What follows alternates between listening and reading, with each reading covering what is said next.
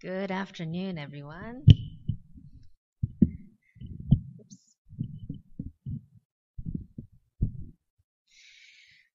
Ah, it's good to see you. It's good to have the heater on in here. It is very so it's nice to be warm and snug in here. And um, good afternoon to all of you watching online as well. So last week, Roy talked about Vincent van Gogh and how his spiritual journey motivated the paintings that are renowned today for their beauty and their emotive power. And he also mentioned last week that Van Gogh was heavily influenced and inspired by Rembrandt and promised that I would talk about him today. So um, here I am fulfilling that promise. Now, Van Gogh once sat in front or stood in front of one of Rembrandt's painting of Isaac and Rebecca called The Jewish Bride. And he wrote to his brother and he said, that if he could trade 10 years of his life to be able to stand in front of this painting for two weeks with hardly any food, he would do it. I don't know if you've ever been inspired by art like that. Van Gogh told uh, others that Rembrandt is so deeply mysterious that he says things for which there are no words in any language. Why was Rembrandt so significant for Van Gogh and for art, artists throughout uh, history? And to answer this question, we have to look at uh, history, European history as a whole, because European art history is very much tied to Christian history. Because in the fourth century, remember, after Jesus' death and resurrection, you know, the, the, the small number of Christians that uh, were following him as they grew, they were a, a persecuted minority. So they were worshiping in caves, worshiping in homes, worshiping in underground tunnels. But by the fourth century, when Emperor, the Roman Emperor Constantine converted to Christianity, things changed drastically because he made Christianity the official state religion.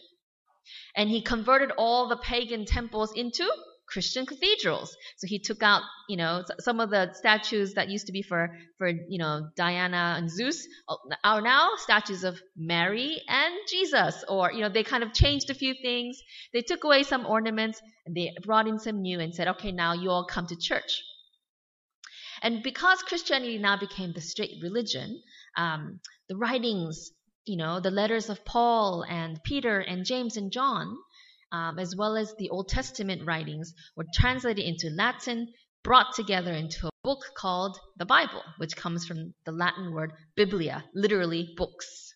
That's where the word Bible uh, came from.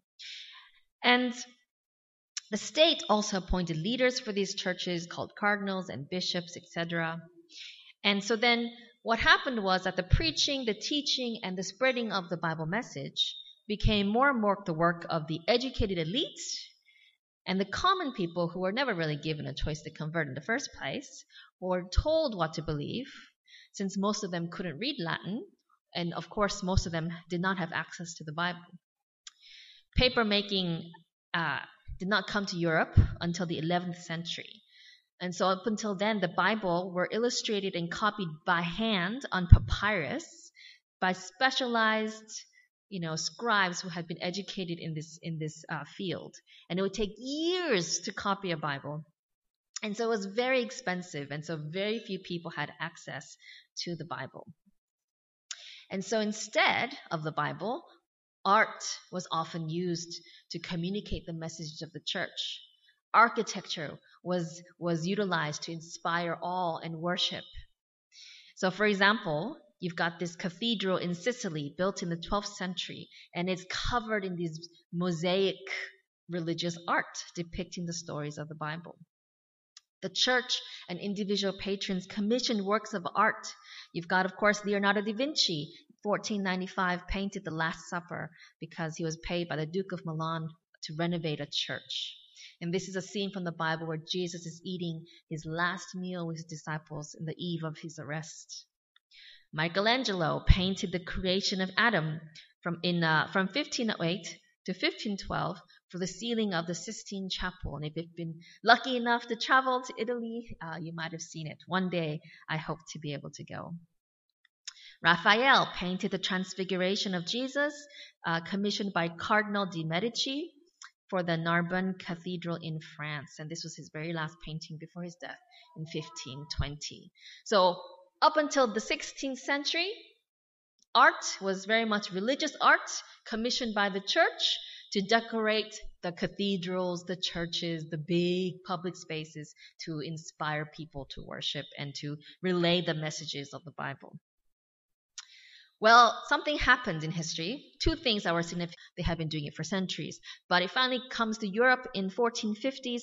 Gutenberg prints the Bible, the very first Bible printed in Europe, uh, book printed in Europe, the Latin translation. So then printing and, and publishing and, and distributing becomes a lot more affordable. And then in 1517, a young German professor and priest comes along named Martin Luther, who reads a copy of the Bible and realizes that the Bible's teachings did not match the teachings of the church and writes what's called the 95 Theses of arguments against the corruption of the church. And because printing was available, his, his protests against the church became widely published and distributed, creating the Protestant movement of protesters against the corruption of the church. Martin Luther translated the Bible into German for the very first time. And other Protestant reformers like John Calvin translated to French, and everyone started translating it into their local language and, and publishing it and distributing it and making the Bible a lot more accessible for the common uh, lay person. Art then changed. So before art was used to communicate these grandiose themes in these huge cathedrals, but now, rather than depicting these grand schemes, uh, themes, Protestant art was about a personal response to a personal God knowable to every ordinary person. In addition, Protestant churches did not want to have statues and huge paintings because they wanted, uh, they saw the idolatry that they thought that could lead, lead to um, instead of worshiping God. And so Protestant churches actually banned a lot of religious art from. And that's the scene that Rembrandt paints here. And through the simple act of breaking bread, Rembrandt immortalizes the sanctity of a shared meal. That the revelation of the divine comes through ordinary life. One of the most famous biblical paintings that Rembrandt did is this one. And it's entitled The Return of the Prodigal Son. And it portrays the parable told by Jesus in Luke chapter 15, verses 11 to the end. It says, There was a man who had two sons. The younger one said to his father, Father, give me my share of the estate. So he divided his property between them. Not long after that, the younger son got together all he had, set off for a distant country, and then squandered his wealth in wild living. After he had spent everything, there was a severe famine in that whole country, and he began to be in need. So he went and hired himself out to a citizen of that country, who sent him to his fields to feed pigs. He longed to fill his stomach with the pods that the pigs were eating, but no one gave him anything. When he came to his senses, he said, How many of my father's hired servants have food to spare, and here I am starving to death? I will set out and go back to my father and say to him, Father, I have sinned against heaven and against you. I am no longer worthy to be called your son. Make me like one of your hired servants. So he got up and went to his father. But while he was still a long way off, his father saw him and was filled with compassion for him. He ran to his son, threw his arms around him, and kissed him. And the son said to him, Father, I have sinned against heaven and against you. I am no longer worthy to be called your son. But the father said to his servants, Quick, bring the best robe and put it on him. Put a ring on his finger and sandals on his feet. Bring the fatted calf and kill it. Let's have a feast and celebrate. For this son of mine was dead and is alive again. He was lost and is found. And so they began to celebrate. There's more to this story, and I encourage you later to read the rest of it in Luke chapter 15. Is a scene that Rembrandt painted. In receiving back into her womb the one whom she was whom she made in her own image.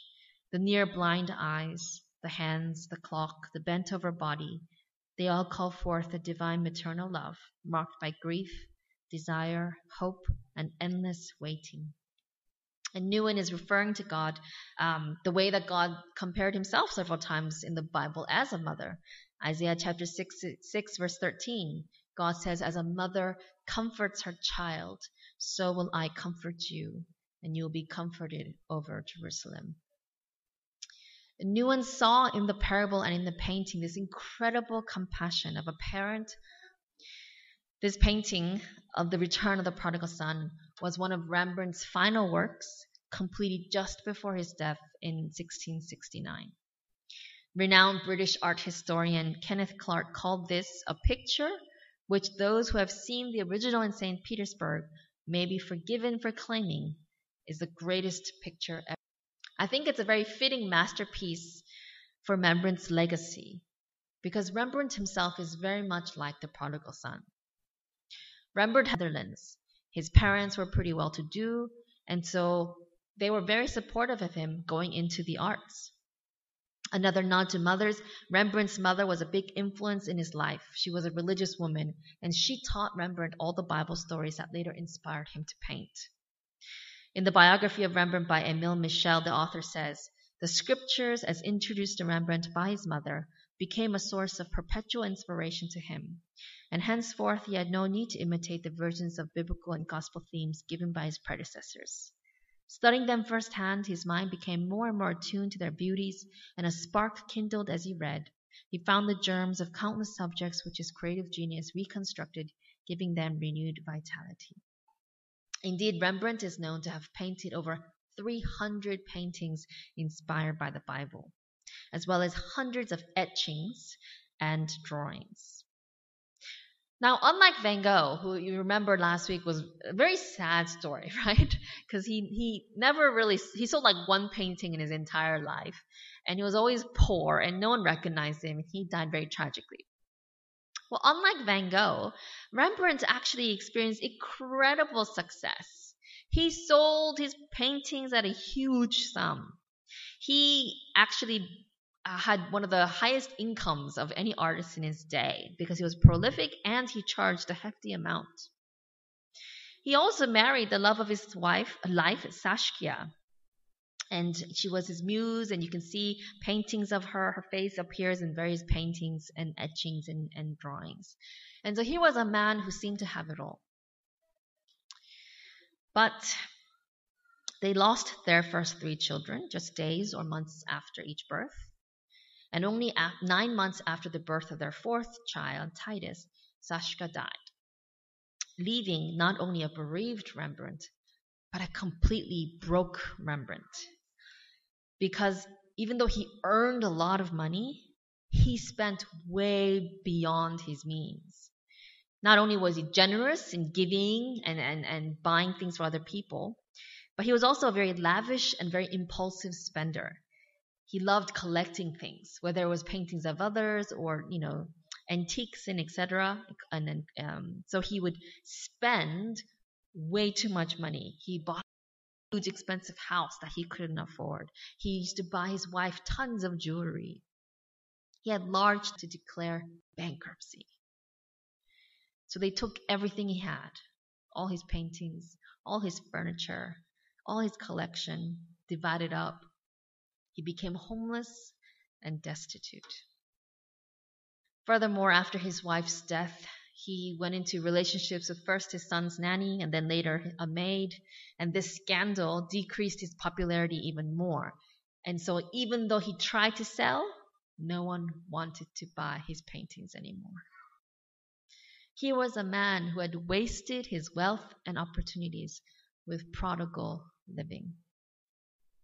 And now he was poor and ashamed. And where could he go? He had nothing to pass on to his son Titus or to his two illegitimate daughters through his mistresses. Then in 1668, his son Titus died, leaving a broken Rembrandt to paint this last painting the return of the prodigal son a parable of forgiveness and redemption.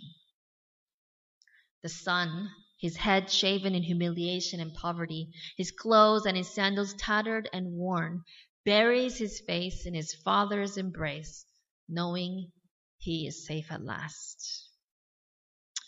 Rembrandt died a year after his son, in 1669. His death unmarked by any of his peers, none of the local papers, buried in an unmarked, rented grave, which meant, you know, if you're wondering what does it mean to rent a grave, it means that they bury you, then after a few years they dig you out and they use that grave for someone else. Because there was no money to pay for his grave, no money to pay for his tombstone. So to this day, we don't know where Rembrandt is buried, and they, we, they have not found his remains. But if the parable and the painting have any truth to them, this is not the end of Rembrandt's story. Just like all of our stories, there will be another chapter on resurrection morning when Jesus comes to take us home. Romans chapter 8, verses 37 onward say, Who shall separate us from the love of Christ? Shall trouble or hardship or persecution or famine or nakedness or danger or sword? Knowing all these things, we are more than conquerors through him who loved us. For I am convinced that neither death nor life, nor angels, nor demons, neither the present nor the future, nor any powers, neither height nor depth, nor anything else in all creation will be able to separate us from the love of God that is in Christ Jesus our Lord. The last painting of Rembrandt is a picture of grace. Grace is that undeserved compassion and kindness that embraces us as we are and lavishes us with love and joy. It's a portrait of a God who longs to have an intimate, personal relationship with us. It's a picture of a God who welcomes us with open arms and invites us into a story of redemption. So that no matter how our story seems to ourselves or to other people, no matter how much success or loss we have experienced, how much pleasure or pain, our story ends with hope. That is the legacy of Rembrandt. That is the story of Christianity. And that is what I invite you to explore. Will you please join us now as we sing our closing song? Please join me in prayer. Heavenly Father, thank you for being our parent, being our Father, being like our mother, loving us and comforting us and welcoming us home anytime. Father, help us to know that wherever we are in that journey, however much failure or success we've had, that we can always come back to you. And I pray, Lord, that if, if there's anyone here or anyone watching or listening who have yet to make that decision to come home, that your Holy Spirit would, would bring them back.